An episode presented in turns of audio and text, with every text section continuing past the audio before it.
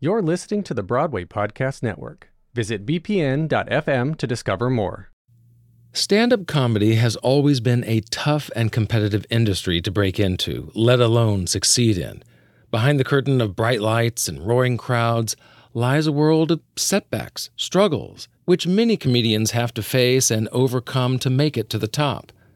Because humor on stage and a confident persona can often be a cover for deep fears and doubts that, frankly, every one of us face, including today's guest.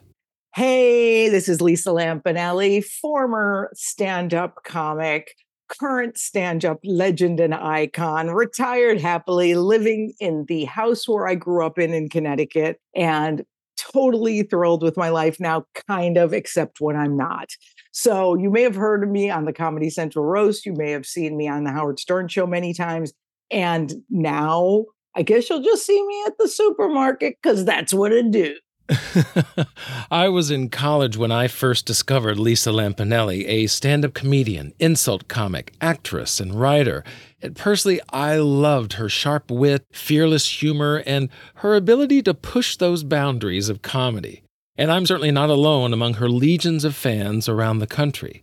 And as a matter of fact, she discovered this podcast through another Lisa, Lisa Howard who was a guest earlier this year. And after hearing that episode, Lampanelli reached out to me personally about coming on the podcast, which was certainly a big thrill for me to receive a message from someone of her stature. Because as she mentioned, she has performed on countless stages across the country and released numerous albums and appeared on various TV specials.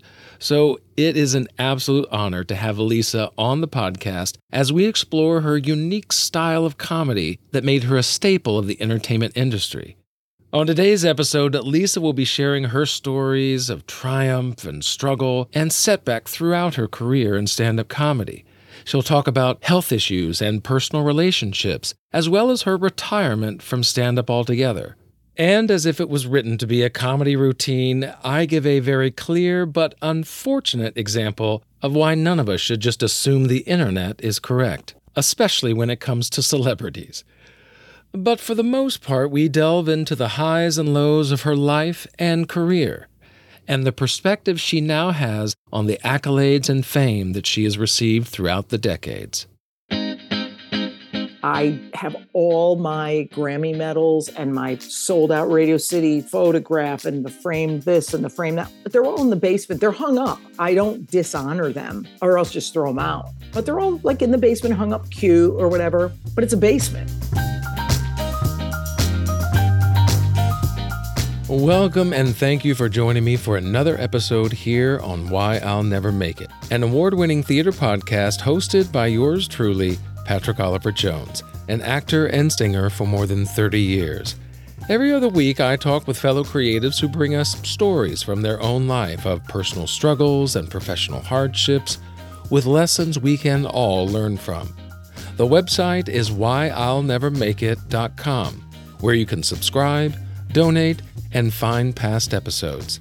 Again, that's why i'll whyillnevermakeit.com.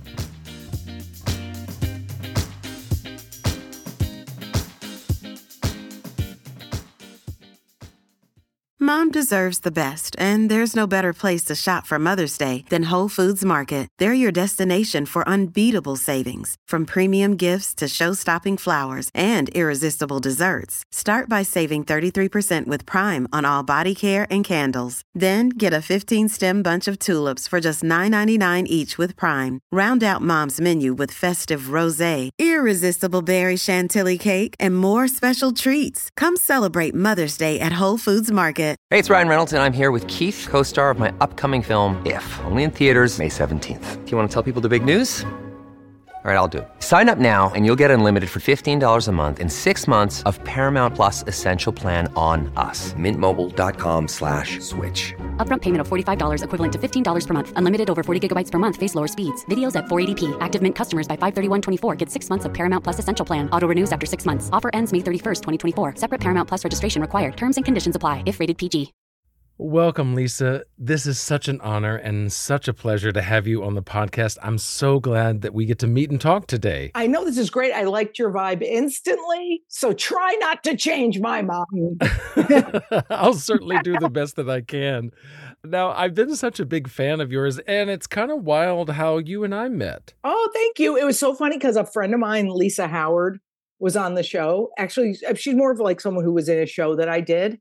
And um, I just respect her so much. And I was like, oh, that sounds like a good idea for a podcast. So glad we did it.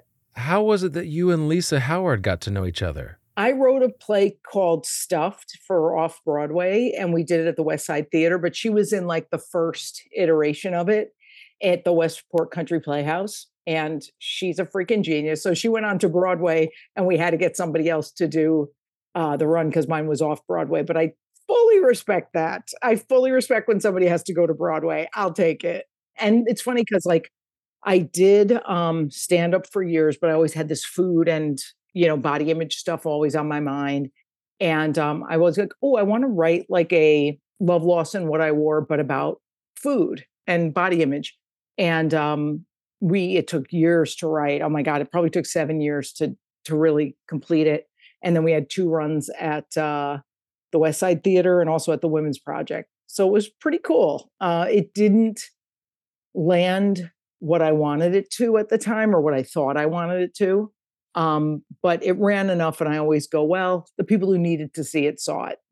Well, let's talk about something that we both share in common. I am a journalism major. That's my degrees in journalism broadcasting. And that's oh. that's what you majored in in college as well.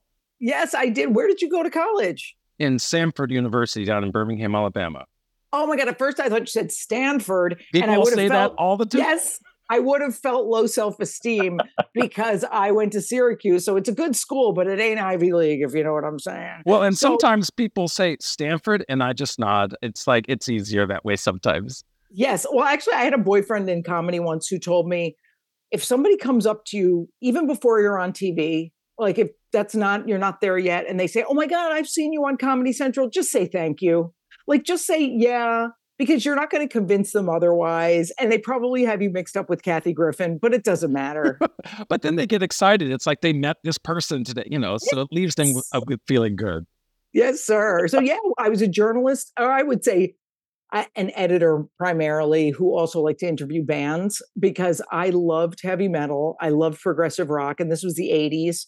And I just loved meeting famous people and picking their brain. So I kind of did it until I got bored of it. And I was like, well, I met all my heroes. Eh, you know, I met people that are really interesting. What's next? And thank God for the world in 1990, I said, let me do an open mic, and uh, the rest is history. That's a, that's that's wonderful. Yeah, because you worked for various magazines. You went from Popular Mechanics to Rolling Stone, very different yeah. magazines. well, what this is where the performer ego was there even before I was a performer because I was so low in self-esteem that I was like, I want to just work somewhere people heard of. So the first thing that came across my path was Popular Mechanics. I'm like, well, it's a Hearst magazine. It's really good. It's in the same building as, you know, all these other really cool magazines, which I'm not working at and let me just kind of work at popular mechanics. But then I saw an ad back then there were ads in newspapers. I saw an ad for an editorial assistant at Rolling Stone, and I was like, now that's really cool. That'll impress everybody. So sadly, up until probably five years ago when I retired, my life was just kind of to get some self-esteem and impress somebody, whoever that is. So I think as performers, we have that in common. What was the biggest band or the one you were most excited about that you got to interview?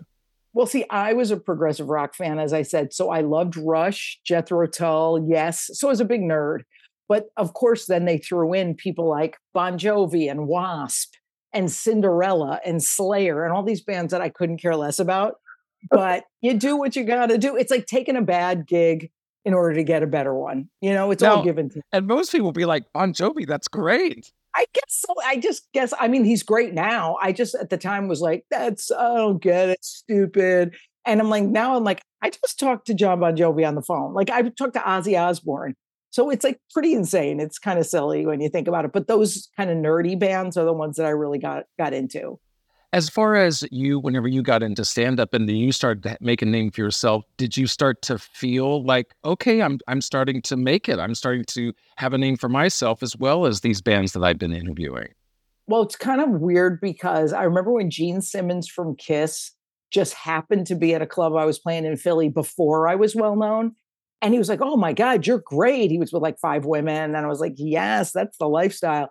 And um, he didn't remember me, of course, from having interviewed him before. But I'm like, and then I ended up roasting him years later on his TV show. And it's one of the highest viewed roasts ever. And I'm like cracking up, going, talk about a full circle moment. But um, it's funny. I never had a perspective on if I was well known. Like, even when I was at my height, I'd say to my manager, like, do people even know who I am? And she's like, yes. She's like, I promise. And then something would come like the celebrity apprentice or something where they go, oh, that's like, they wouldn't have asked me if I wasn't quote unquote somebody in the business. But it's still, I still have no perspective on any of this. And it's kind of good because it keeps your ego in check.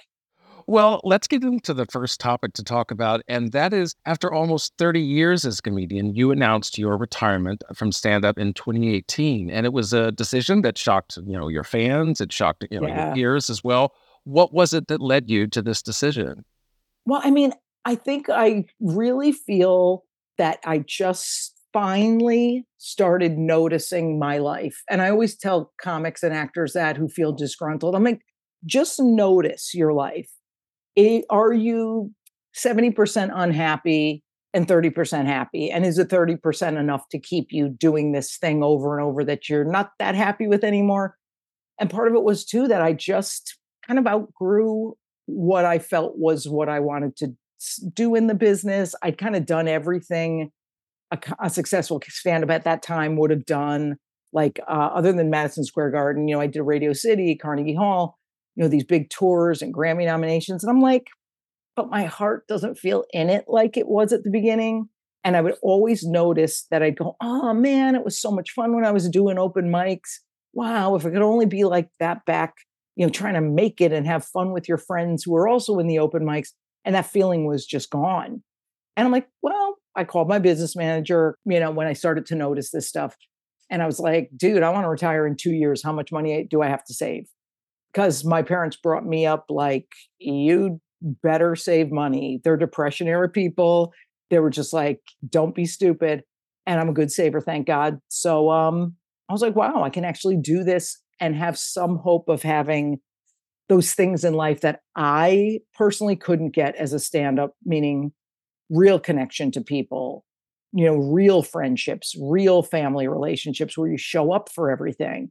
And um, you know, so far so good. It's, it hasn't been easy because you lose your identity, and then you realize, oh, I'm just a person. Like I said, I go shopping. I, you know, go to the dry cleaner. I'm not fancy. I'm like, wow, that's an interesting adjustment after you're quote unquote somebody in the business. But it's been a, a fruitful journey, but took about five years so far. Yeah. Yeah. Yeah. You talk about relationships, and that's certainly something that anyone in entertainment, because you you're your own business you're your own commodity product so you have to sell that you have to constantly be hustling and trying to oh. sell it and and having a relationship tied to you can it sometimes hold you back sometimes it can it can be a struggle to maintain that balance it sounds like that's your case as well yeah i don't know how people do it like i know that amy schumer has a child and a husband and this that and the other and i'm like I admire that so much. I never actually wanted kids, and I probably didn't want a husband, to be honest, even though I was married twice. I just kind of like living alone and I like to be on my own. But I'm like, man, some people know how to do it and are better at it than me. I was like, my relationships and friendships aren't deep enough. They're not soulful enough. And I'm like, I got to get out of this thing, then build a life. So I remember talking to Nikki Glazer a couple years ago about um, retiring. And I said, dude, do yourself a favor now, build a life so when you retire, you will have stuff to do. Like have a hobby. I don't have a hobby. What's a hobby? When you're so focused on making it and being one thing, what am I going to woodwork? What am I, an embroiderer? Like the fact is, those things have to be in there and you have to know how to develop friendships and not, you know, just have transactional friendships and things like that. So it's uh it's good to work on it. It's like the best work ever because you just get more of a soul connection every day. Well, I can certainly attest to that being an actor myself. And I go from gig to gig. I go from, Yep. like, right now I'm in Florida. Who knows where my next gig will be? Before that, I was in Connecticut. So I've been in all these different places and I, I make good friends during that mm-hmm. two months, three months that I'm there. And then I move on and then I make another set of friends. So it, as you say, it is very transient, very transactional sometimes, the friendships and relationships we find. Well, and I used to find that I was lucky enough that I made it where I could always bring my opening act with me. You know, I wasn't, I, I sort of, once you make it, you could bring your little crew with you. And it ended up a lot of those friendships didn't last because I wasn't being used by any means. I really think everybody who ever opened for me was just great, but it was sort of of the moment. And then it sort of went away. And it's like, oh, that's kind of sad because it's not and and you can't help but feel like that person owes you because you brought them and you started their career so it's all this faulty stuff that and beliefs that after retirement i started to untangle and i was like oh i screwed up there i can actually be a real friend who doesn't feel like i'm owed anything or they owe me or i owe them so it's it's very interesting work to just work on oneself And so, has retirement allowed you in some ways to start over again and kind of reset your life in that way? Yeah, and it's really, really hard because you take away your addiction. So if your addiction is fame, or it was never with me about money, but money is real good because it gets you therapy. Like that's what I'm always like, save your money because at least you can go to the shrink, you know? so um money's a nice thing to have if especially if you kind of need to work on a lot of these issues, you know? But yeah, I think the hardest thing is being addicted to fame or achievement. I think it's more addicted to achievement. And I remember Jim Carrey said I had developed a TV show with him for uh, HBO that it never made it to air, but we worked on it together. And he said something like, uh, it's a pretty famous quote that he has that everyone should be rich and famous for one week so they see it doesn't solve anything. I'm like, man, but see, you tell people that who've never had it, and they're not going to believe you. Right. Because they're going to be They- different. They can't. yeah. They can't believe it, but everyone comes to the same conclusion. So yeah, I think uh once you take out the I need to accomplish anything and I'm just okay being me, not who I am on stage or stage name or whatever. I'm just kind of who I am. It's like, wow, that's really humbling. And it's like, huh, interesting place to land. And it's kind of like you have no, who am I? And it, I swear to God, it's taken me five years to even figure out who I am. And it's still getting there. Well, I mean, while you were a stand up comedian, you were labeled the queen of mean, you know, this insult comedy. And that was kind of your shtick Right. that you did on stage. Was that something that you wore with pride or were Oh, you I trying? loved it. Okay. Yeah. I mean, I made up that nickname and planted it in the New York Times. Like I just knew how to work the business pretty well. So uh, we, I actually made up comedy's lovable queen of mean because it's lovable. What I did, people didn't get mad at me for the most part. I'm sure they'd get mad at me now if because you can't do that kind of comedy anymore. But um, since I canceled myself before I could get canceled, I think it worked out pretty well. But yeah, I liked being like one of the only people who got away with it. You know, I mean, Jeff Ross gets away with it. I get away with it. You have to have that little thing in you that people know you don't mean it. Um, but I found too, I'm obviously not very jokey in my real life. I have fun, but I love not being the center of attention. I don't withhold if something's funny, I'm going to say it. But um, everyone, when I have game nights or people over, oh, everybody's kind of talking equally. I'm like, this is cool. What, wow, you know? And I'm listening and learning stuff. And I'm like, hmm, not being the big shot is pretty good. Well, is that a reason why you probably look to others and would like, you know, make fun of this person or that group because you wanted the attention to be elsewhere, not on you?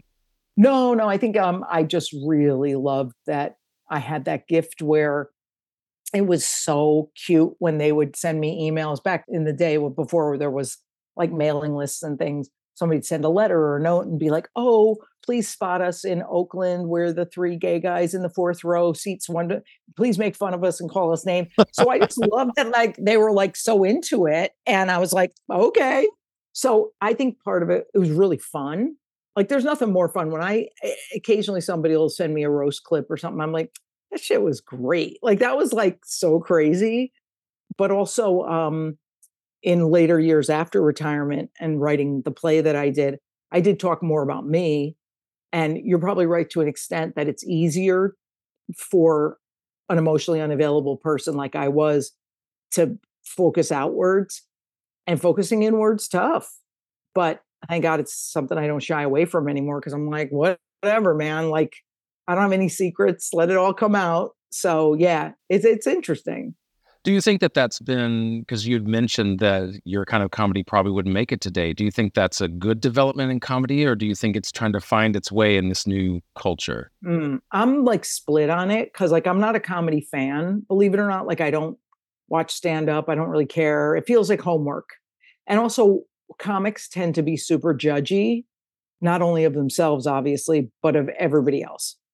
So um, I do notice myself going to judgment in the world. Like I'll be like, look at this one. And like just in my head, make a funny lineup. And I was like, oh boy, you can't say that today. So I don't know. I love uh, that wokeness is more prevalent. I love that we can't say certain things anymore. So I almost feel like every comic has to be able to look themselves in the mirror at the end of the night and say, I didn't hurt anybody. I didn't screw up. I didn't make a marginalized group feel bad. Like I try so hard now to never say anything that is untoward. Because even like, here's a, a quote like when, remember in the old days, we used to say, such and such is my spirit animal. And then I heard that's bad. So I'm like, oh, okay, don't say that again and find a different way of saying it. So I like learning. I mean, at 61, you know that's why i probably am around younger people a lot because they uh, help educate me. So i kind of like that but with comedy i don't know man. I feel i just feel sorry for comics who have to do comedy now because i don't know if i had the brain power or the wherewithal to kind of be that careful. Well i mean yeah it's a it's a narrow road to navigate or at least it seems like it's a more narrow road you know in preparing for this interview i was going back to different roasts and different things and you know, looking at ones that were years ago, looking at ones that are more recent, it's definitely more superficial now. I feel. I feel it has to be a little more yeah. superficial and just kind of easy. Whereas before, you could kind of dig into someone oh. in a fun way. It was st- everyone was laughing, but you could dig a little deeper and kind of really go after someone. Well, because there's, I mean, every part of every joke back on those roasts. I mean, there was like 20 offensive things per joke, you know? So it's like not even on the surface. It's like, oh, Jesus. But like, uh, even worse was the Dean Martin roast, which is what I loved when I was a kid. And the, that's the only stand up I've ever seen. I never watched regular stand up.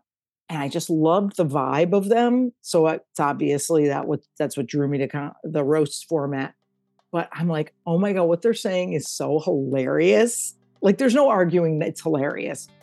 But also, you know, maybe its time has come and gone. You know, I don't know how anyone would do a televised roast now. It'd be so freaking boring.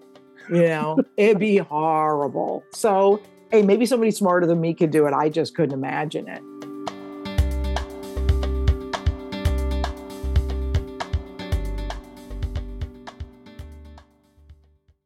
Grand Canyon University makes earning your degree possible with over 130 academic programs for traditional campus students, with more than 80 bachelor's programs offered online. GCU provides you with the personal support you need, from complimentary unofficial transcript evaluations within 24 business hours to scholarships, academic support, and your GCU graduation team, led by your own university counselor. Find your purpose at GCU. Private, Christian, affordable. Visit gcu.edu. Well, getting to the second topic is that you've been very open about your own struggles with, with addiction throughout your life. There's been food, alcohol, prescription oh, medication. Oh, no, no, no, no. What, what are you making stuff up? I've never. This, this is what I love. This is what I love about about internet. It's like it will come up with the most random things. Oh my god, I have never. That's hilarious. I have never. So I drank probably three times in my life, and I hated it But this is worth airing because I so hated alcohol. And then I was like, well, I'm always like those those three hangovers I had in my life were really bad, right? And I was like, wait a minute, I like food. And there's, you know, why not use the calories on food instead of booze if booze makes me miserable? So I, and I've never done drugs. I just hate being out of control. I'm very, I and I try not to be as controlling now, but um, I'm such a control freak. Whenever I smoked even pot a few times, I felt horrible because I was out of control. So, no, my drug of choice has always been food. And for a while, it was uh, romantic relationships. I always had codependence issues from, oh my God, my first boyfriend was when I was 12. And then, you know, my last relationship ended when I was about, was it like 51 or something? So, yeah, but, but food stuff. And with food, and body image stuff, which is my big work of my life that I'm still working on. I don't know if food's an addiction. Eh, there's two schools of thought. Because it is something we need. Yes. There's this school of thought. Can you get addicted to air? Like, if you can't cut it out, how can you be addicted to it? So I think with me, it's, and of course, they've debunked that sugar's addictive and they've debunked that, you know, all these things we thought were addictive weren't.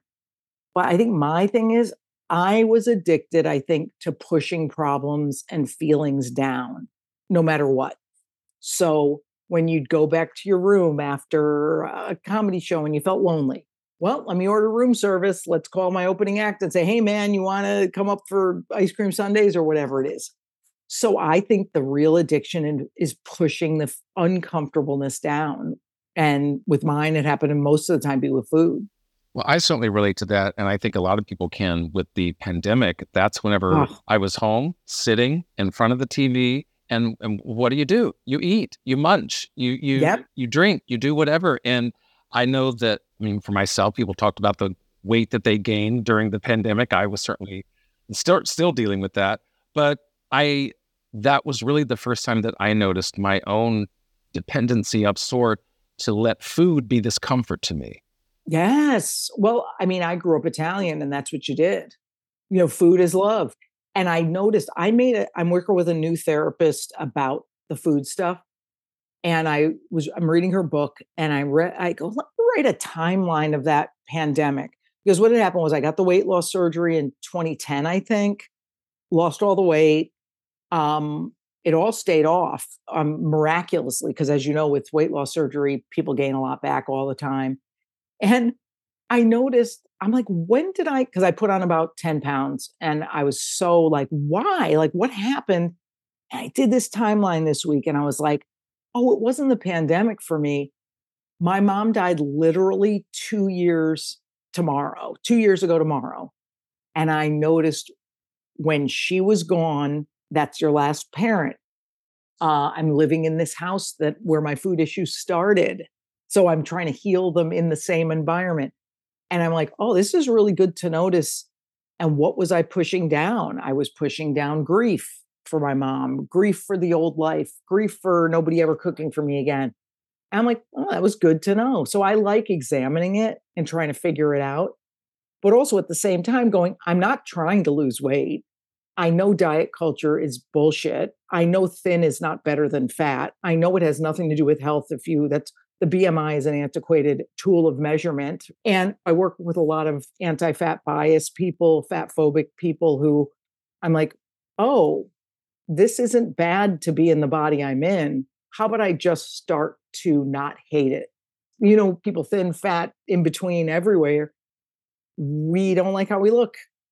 And it's like, do I want to spend my next 30 years hating my body? How about I'm not gonna, I'm not gonna love it. I want to be neutral about it, where all it is is this vehicle to carry around my brain and my heart. In my family, we haven't had much cancer or anything like that. That's what bothers me too about me getting the weight loss surgery. It's because I didn't really have health problems at all. Like I was the healthiest fat person in the world. The doctor was like, well, you don't have high blood pressure, you don't have cholesterol, but yes, technically you should lose 100 pounds technically, but you're not unhealthy. So that's the thing. I'm like, man, I just and and by the way, I'm not complaining. I'm so lucky because my whole family lives really long. I mean, we couldn't get rid of my mom, bless her heart. She was she was 80, no, she was 91. So you might see me for 30 years if you're lucky. so that what I'm working on now is just body neutrality.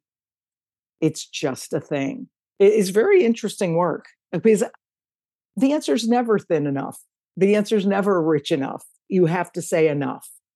I wear a necklace all the time that just says good enough. Like I'm fine. I'm never going to be the fattest, the thinnest, the ugliest, the prettiest. Who gives a shit? I'm fine. Well, that's something that I'm trying to do myself with food. I'm trying to have it be this neutral thing in my life rather than be a comfort, mm-hmm. rather than be something that I do when I'm bored, rather than, you know, whatever it is. I'm trying to have it be, well, I need to eat in order to sustain my daily activities, but that's it. It doesn't need to represent more than that. Well, it doesn't need to, but it does because because we all need birthday cake. And I always would joke in my show when I wrote that off Broadway show stuff. I was like, if you don't eat cake at a birthday party, I can't be friends with you. Like you're an asshole, you know. So oh, of course, of course, obviously that's taking somebody's inventory and making it a joke. But you know, I think there's nothing wrong with when it's Thanksgiving or when you know. Oh, that reminds me. My, by the way, my dog sitter. I don't know how I met this woman. She's an angel. She's an older Italian lady with broken English, Nona, and she literally makes meatballs. I've never had a meatball that tasted identical to my mother's, and hers do. I'm not going to be hungry, but I'm going to eat those meatballs. You know what I mean? So I think comfort's okay because it's delicious and fun, but it's that balance of like my go to is ooh, am I eating because I'm uncomfortable with how I feel? Am I sad? Am I grief stricken? Am I lonely? Am I angry? And then stuffing that. So that's why I called the show Stuffed because I was like, oh my God, I'm stuffed with feelings. And why stuff food too? So it's a very, like you say, it's a delicate, it's just delicate balance, man. Because then the more you eat because you're feeling sad about yourself, then you probably get fatter, which makes you hate that, which makes, and so it becomes a vicious cycle of the eating can right. Lead- and also, it's us judging that fat is worse than thin. And also, by the way, you're right, because then they always say, in like, I have friends who are in AA, and I love people in recovery because I get to pick their brain about all this stuff. And my friend said there's a saying when you drink over a problem, then you have two problems. So if I'm eating and stuffing down a feeling, which I do all the time, and I notice it and go, okay, I have to forgive myself, compassion, compassion and then go, huh, okay, the problem didn't go away. Like suddenly it's not like, oh, now I'm not sad my mother died. Oh, now I'm not sad I didn't dot, dot, dot, whatever that thing is. But working on grief, sadness, even the little sadnesses of, oh, I didn't get that thing in my career. Or, oh, I didn't get that. I didn't have, you know, the wedding that I wanted to have, whatever it is, even if it sounds like a little thing, it's still sad. And we have to feel the sadness, which I, like many people, was so afraid to go there. You know, every time I have a lot of friends who are like beginning actors and they'll get callbacks for Broadway shows and they get this close. I'll be, I never ask, did you get it? Because that's, they'll tell you if they got it. By the way, people, shut up. Don't ask your friends. They'll tell you. You'll get the email. Um, but when they don't and they're sad, I'm just they're like, oh my God, I don't know what to do. And I'm like, feel the grief first. You get to be sad over that. And then you bring that to the next audition. And it's just, it's so, so much better to deal with the feeling. But again, you know, hopefully by the time I'm 90, I'll be doing more, you know, I'll be able to do it better. Yeah, I uh, took a class with Joanna Gleason, and she said something of the same oh, thing. Love. Yeah, she was wonderful. And in her master class, she said, when, when you have a crappy audition, take the 20 minutes, yell at yourself, get mad at yourself, feel the feels, like get it out. Like you sucked. Okay, let's go with that. But then let it go, put it aside, and now move on. Yeah. So she was very much about acknowledging it before you go on. Oh my God. It's so funny because like auditions must be, I mean, I never had an audition for much because I had that small window where I was famous enough to just get cast in things because it's stunt casting I'm not a great actor. I think I did really well in one TV show that I did. I feel like I nailed, I really felt like I knew what I was doing. The rest I was like, I don't know doing. I can't even memorize. I'm terrible at memorizing. I always say everybody should put me in a play that has one killer song and no lines. I'm like, okay, make me that chick. Like I just did. I did a community theater production of Barnum and sang that song Black and White. And then you don't even have a line. I think actually I did have one line, but I kept forgetting it. So I gave it away. I was like, Matt, say my freaking line, be a star. But the audition process for you guys has got to be torture. I don't I don't envy anyone who has to do it. In fact, I don't envy casting directors because we when we had to cast my off Broadway show, I literally felt sorry for every person who came in, even if they weren't prepared or were bad. I didn't know you want to give everybody the part. I don't think people get how hard that casting is for people. Yeah, yeah. I mean, it's it's definitely. I mean, talk about yo-yo dieting. Auditions giving you that yo-yo emotional. It's constantly back and forth, and you feel high on a great audition, but then you don't get cast, even with yeah. a great audition. You just never know. But dude, it never ends for me either in a funny way because I don't want to be in the business necessarily anymore. I don't care. I've you know taken the ego out of it. But occasionally my manager will send me something that somebody inquires about. So a very famous TV show that won a ton of Emmys last year was like, "Oh, we want to have Lisa on this season." And I'm like, "Well, I'm I, you know, I'm not a great actress, but if they want me and I'll like memorize it, like I'll figure out how to memorize, like whatever." And um because that's a mental block for me. And um I'm like, "What happened? I just saw that they finished shooting this season and my manager's like, I guess it didn't happen. So you still feel sad. But that's the thing. It's not even anger. It's it's not they want what they want. Who gives a crap? I'm not mad at them. But I think underneath all that anger, all that whatever, it's always sad. And I'm like, I'm just kind of sad I didn't get that show. And she, my manager by now knows to not argue with me about feelings. and I, she's like, yeah, it is sad. And I'm like, yeah. So couple days later, it's fine. But I think we don't allow ourselves to feel how it hurts our feelings. We're allowed to get hurt. Whenever you lost all that weight after your surgery, did that make you feel better? Did that give you a sense of happiness in that sense? I mean, Goldie Hawn said the best thing ever. I'm she was quoting this study. She was on Oprah one day and she was quoting a study that said it was about happiness because she works on like happiness. Uh, and she said there was a study that said no matter what you acquire, whether it's a new house, new job, new body, new whatever, within nine months, you're back to your base level of happiness. So I noticed that when I lost the weight, I was stoked. I mean, come on, man, you're just shedding all these pounds. At the time, I didn't know it was fat phobic.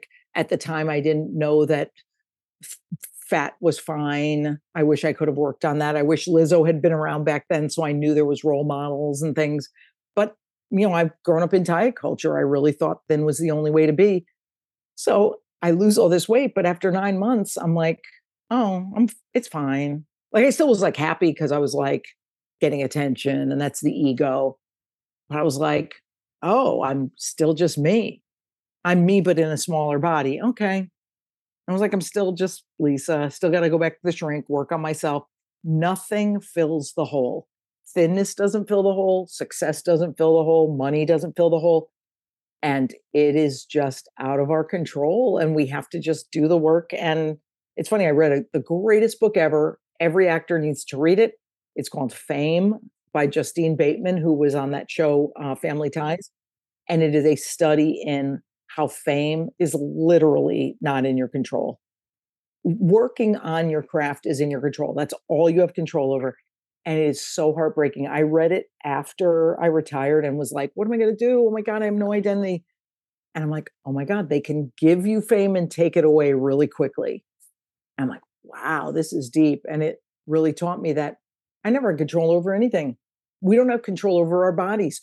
We might get in an accident tomorrow and lose a leg, God forbid. I could be shot when I leave here today. Not likely. I'm in Connecticut. They don't shoot people in Connecticut. but I mean, who, God forbid, who knows? And I'm like, man, I just got to work on kind of liking me now. I kind of, I'm stuck with me. I don't have a choice.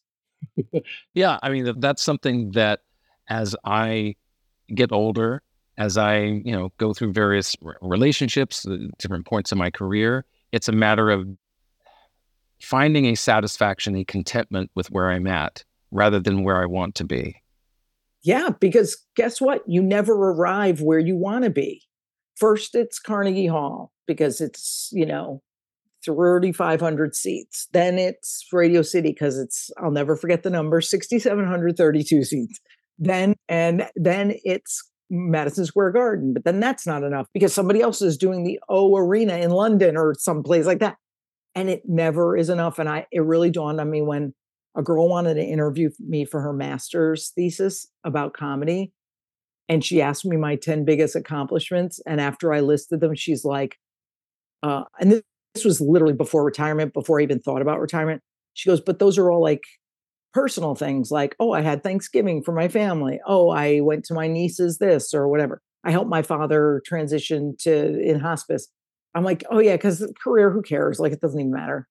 So isn't it funny what we're left with is the connection and the real thing. And that's really the stuff that we'll look back on. I mean, dude, you would laugh. My house, I have all my my Grammy medals and my freaking sold out Radio City photograph and the frame this and the frame that, but they're all in the basement. They're hung up. I don't dishonor them or else just throw them out. But they're all like in the basement, hung up cute or whatever. But it's a basement. My house is all pictures of people, nobody famous. And I'm like, all right. Well, I guess if you let it come up, that's what really counts. Well, it's it's a matter of letting our career enhance our life and better our life rather than be our life. Yeah. Yeah. And I'm so happy that mo- some millennials are really getting that now. Like, where I have a niece who has a podcast that is huge and it exploded by accident. They do huge tours, big theaters, and she's 30, I guess, but has a life. Like, she's married, the, the baby. I saw today on BeReal that they're at the Boston Children's Museum because the show isn't till eight o'clock tonight. And I'm like, oh, that's like a life and also a career.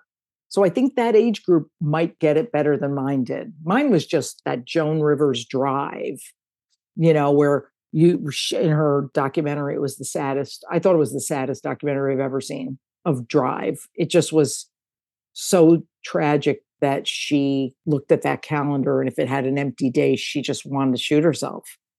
And now I look at an empty calendar. I don't like an empty calendar, but I like a calendar with dinner with so and so, going to see this play because a friend's in it, even if it's like some janky ass community theater or whatever, going to, you know, uh, see so and so at their little play or whatever. And I'm like, that would scare me if my calendar didn't, didn't have that. But boy, to have nothing to do with business, it's pretty spectacular. But again, people aren't going to get it till they get it, and that's okay.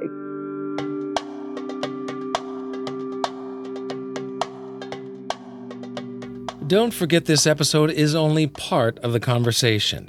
If you want to hear audition stories and answers to the final five questions, then become a monthly or yearly subscriber to Why I'll Never Make It. For just a few dollars a month, you'll not only support WINMI, but you'll also get extended ad free conversations with guests you won't find anywhere else.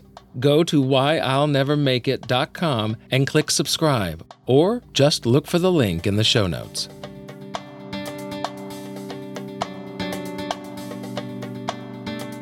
Well, for our third topic, I wanted to talk about the charity work that you've done, especially with LGBT community organizations like the Gay Men's Health Crisis. Why has that been so important to you?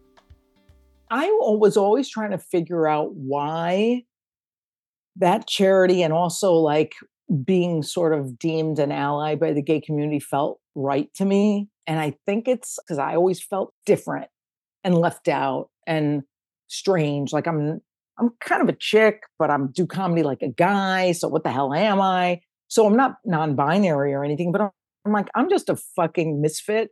And I'm like, I'm lucky enough to be able to have privilege, white privilege, straight privilege. So it doesn't get me ostracized. And I'm like, I think I just felt a kinship with people who feel they have to hide part of themselves because you know back in the day and still some places gay people can't come out and they're scared so i think i just kind of really identified with that longing inside and that feeling sort of different um, so when i did the celebrity apprentice they were like what's your charity that you want to give money to and i'm like oh gay men's health crisis i'm all over that so i was so proud because i like won i think it was 120 grand for them and they were very happy. So yeah, it made me it made me happy. And then I also started working with the uh, North Shore Animal League, where I adopted one of my dogs, one of my dumb rescue dogs. I love them, but they're so stupid. And um, so one out of three came from there. So yeah, those those ones just hit me in the heart. You know, I think you can't force it. It just what it hits you when it hits you. Well, it goes back to those gay men that reached out to you and said, "Hey, we're going to be at your show. Please make fun of us." It, uh, in some ways, So it's a way of, of being recognized, of being seen. Yeah, yeah, and it, that's true too because I remember when I was not at all known yet, and the Friars Club had like set me up to go see Don Rickles. They're like, "Oh, you know, Rickles, I'm sure would love your comedy, and he's the legend," you know. And I went with my parents, and I wanted him to make fun of me. Like I was just like, "Oh my god, please move our seats up front." And I remember he poked at my dad a little, which my dad loved. So I think we all just want to be seen and it's really it's interesting that's i think everybody's motivation just be seen And now that you're retired, you're being seen in a different way. Is it more satisfying? Just as satisfying? yeah because i think what happens is you're seen one-on-one like my mother has one friend who's still alive because she was a little younger than my mom i think she's 86 and it hit me like about six months ago i go oh my god my mother loved mrs so and so and she was always sharp so i go she's going to be sharp she's going to be fun to talk to And I started going every two weeks and we play cards and we laugh our asses off. She tells me all these stories. I'm like, oh, she's seeing me as me and just the nice person, the fun person, the person who brings her these silly treats from Ireland because I found an Irish store and she's Irish. And that's being really seen. I'm still uncomfortable and haven't ventured to be seen romantically because I'm not sure if that's something I want. Um, and that's must be really scary because I've never really probably done that. Um, but I'm being seen by my friends, dude. I cry. I don't even worry about the tears. I'm like, if a friend of mine's uncomfortable with tears, then we, I guess we can't be friends because I'm going to tear up. And that's when I notice the connections really happen is when they're not afraid to cry. I'm not afraid to cry and just go, yep, this too shall pass. Fucking sucks right now. So I like it. This is much more fulfilling to me, at least. Yeah, because as someone who you called yourself emotionally unavailable for so many years to now be in touch with those, it must be a relief. But I, I imagine there's a bit of uncomfortability with it as well sometimes. You know, there was with friends. Now it's with friends, it's kind of easy, but I wouldn't have said that five years ago. And P.S., it's so hard with some family members because they still, you still feel like you got to be strong for them and you got to be the one who, you know, is the toughest one in the family and get it done. And I'm like, oh, maybe I'll work up to where I could be more emotionally available for them. So I think it's just all stuff that you work on and then eventually you surprise yourself by having it happen and you can't force it. Like if I said to you, I'm going to call my sister right now and tell her something that deeply is sad in my life, she'd be like, Are you dying? Because, like, what are you doing? So I think it, it- you'll know when you're ready. Do you find yourself being a different person with different people? Like you can only be so much of yourself. I find I hold back more with people who saw the wounds originate. We all have childhood wounds. And I think those are the people who it's hardest to be more open with. And not even like they did anything to you. You're just like, uh, well, they're used to me as being the lighthearted one in the family or the uh, peacemaker or the fixer. And then you just go, but I can't show them this part of me. But I bet that changes. It's it's this line between you can't force it too early, but also you can't never do it. You got to let yourself do it and not let yourself off the hook for the rest of your life. Yeah, because I know for myself, my mother is probably obviously she's the one who's known me the longest. So it's a different Mhm. person. I sometimes feel like I'm with her than I'm with maybe friends, you know, because there's she's generally the last person to know certain deeper things. Sure. It can be harder with those longer relationships. And that's where the concept of chosen family is really good. And my goal is to hopefully work on my stuff so much that there's kind of no fear around letting them see the whole thing. But my mother never saw the whole thing because she passed and I wasn't working on a lot of this stuff yet. But she knows. I mean, that big Yenta is up there going, oh, yeah, Lisa's doing good. well, this has been so great to talk to you about stuff like this. Yay. I'm so happy about this. Of course. This was fun. Thank you so much for joining Lisa Lampanelli and me today. And remember, you can get access to bonus content and conversations by going to whyillnevermakeit.com and click subscribe, or just find that link in the show notes and use that. Well, all right, now let's get to this week's comment, which comes from Joseph Smith 5410 on YouTube. Joseph commented on another comedian, Judy Tenuta, who came on the podcast last year to talk about her career as well as her bout with cancer. She sadly passed away, though, in October of 2022. And there were many wonderful tributes and comments about her and our conversation together on that YouTube episode. And specifically, Joseph said, I've always loved her. And now, after watching this, I love her even more. What a funny and beautiful woman she was, inside and out. I still can't believe she's gone. Her joy, positivity, and fight is what I will take away from this interview. I hope these things can help guide me in dark times too. It can happen. R.I.P. Judy. Well, I couldn't agree with you more, Joseph. And the fact that she took a half hour out of her busy schedule to talk to me was a true blessing. In fact, she was on her way to the doctor right after our interview, and it was very sad to learn of her passing just this past year. Judy was and always will be a remarkable comedian. So thank you for listening and sharing your own thoughts about her and our conversation together. Well, that about does it for me. I'm your host, Patrick Oliver Jones, in charge of writing, editing, and producing this podcast, which is a production of WINMI Media with Maria Clara Ribeiro joining on as co producer. Background music used in this episode is by Blue Dot Sessions and John Bartman. Be sure to join me next time as we talk more about why I'll never make it.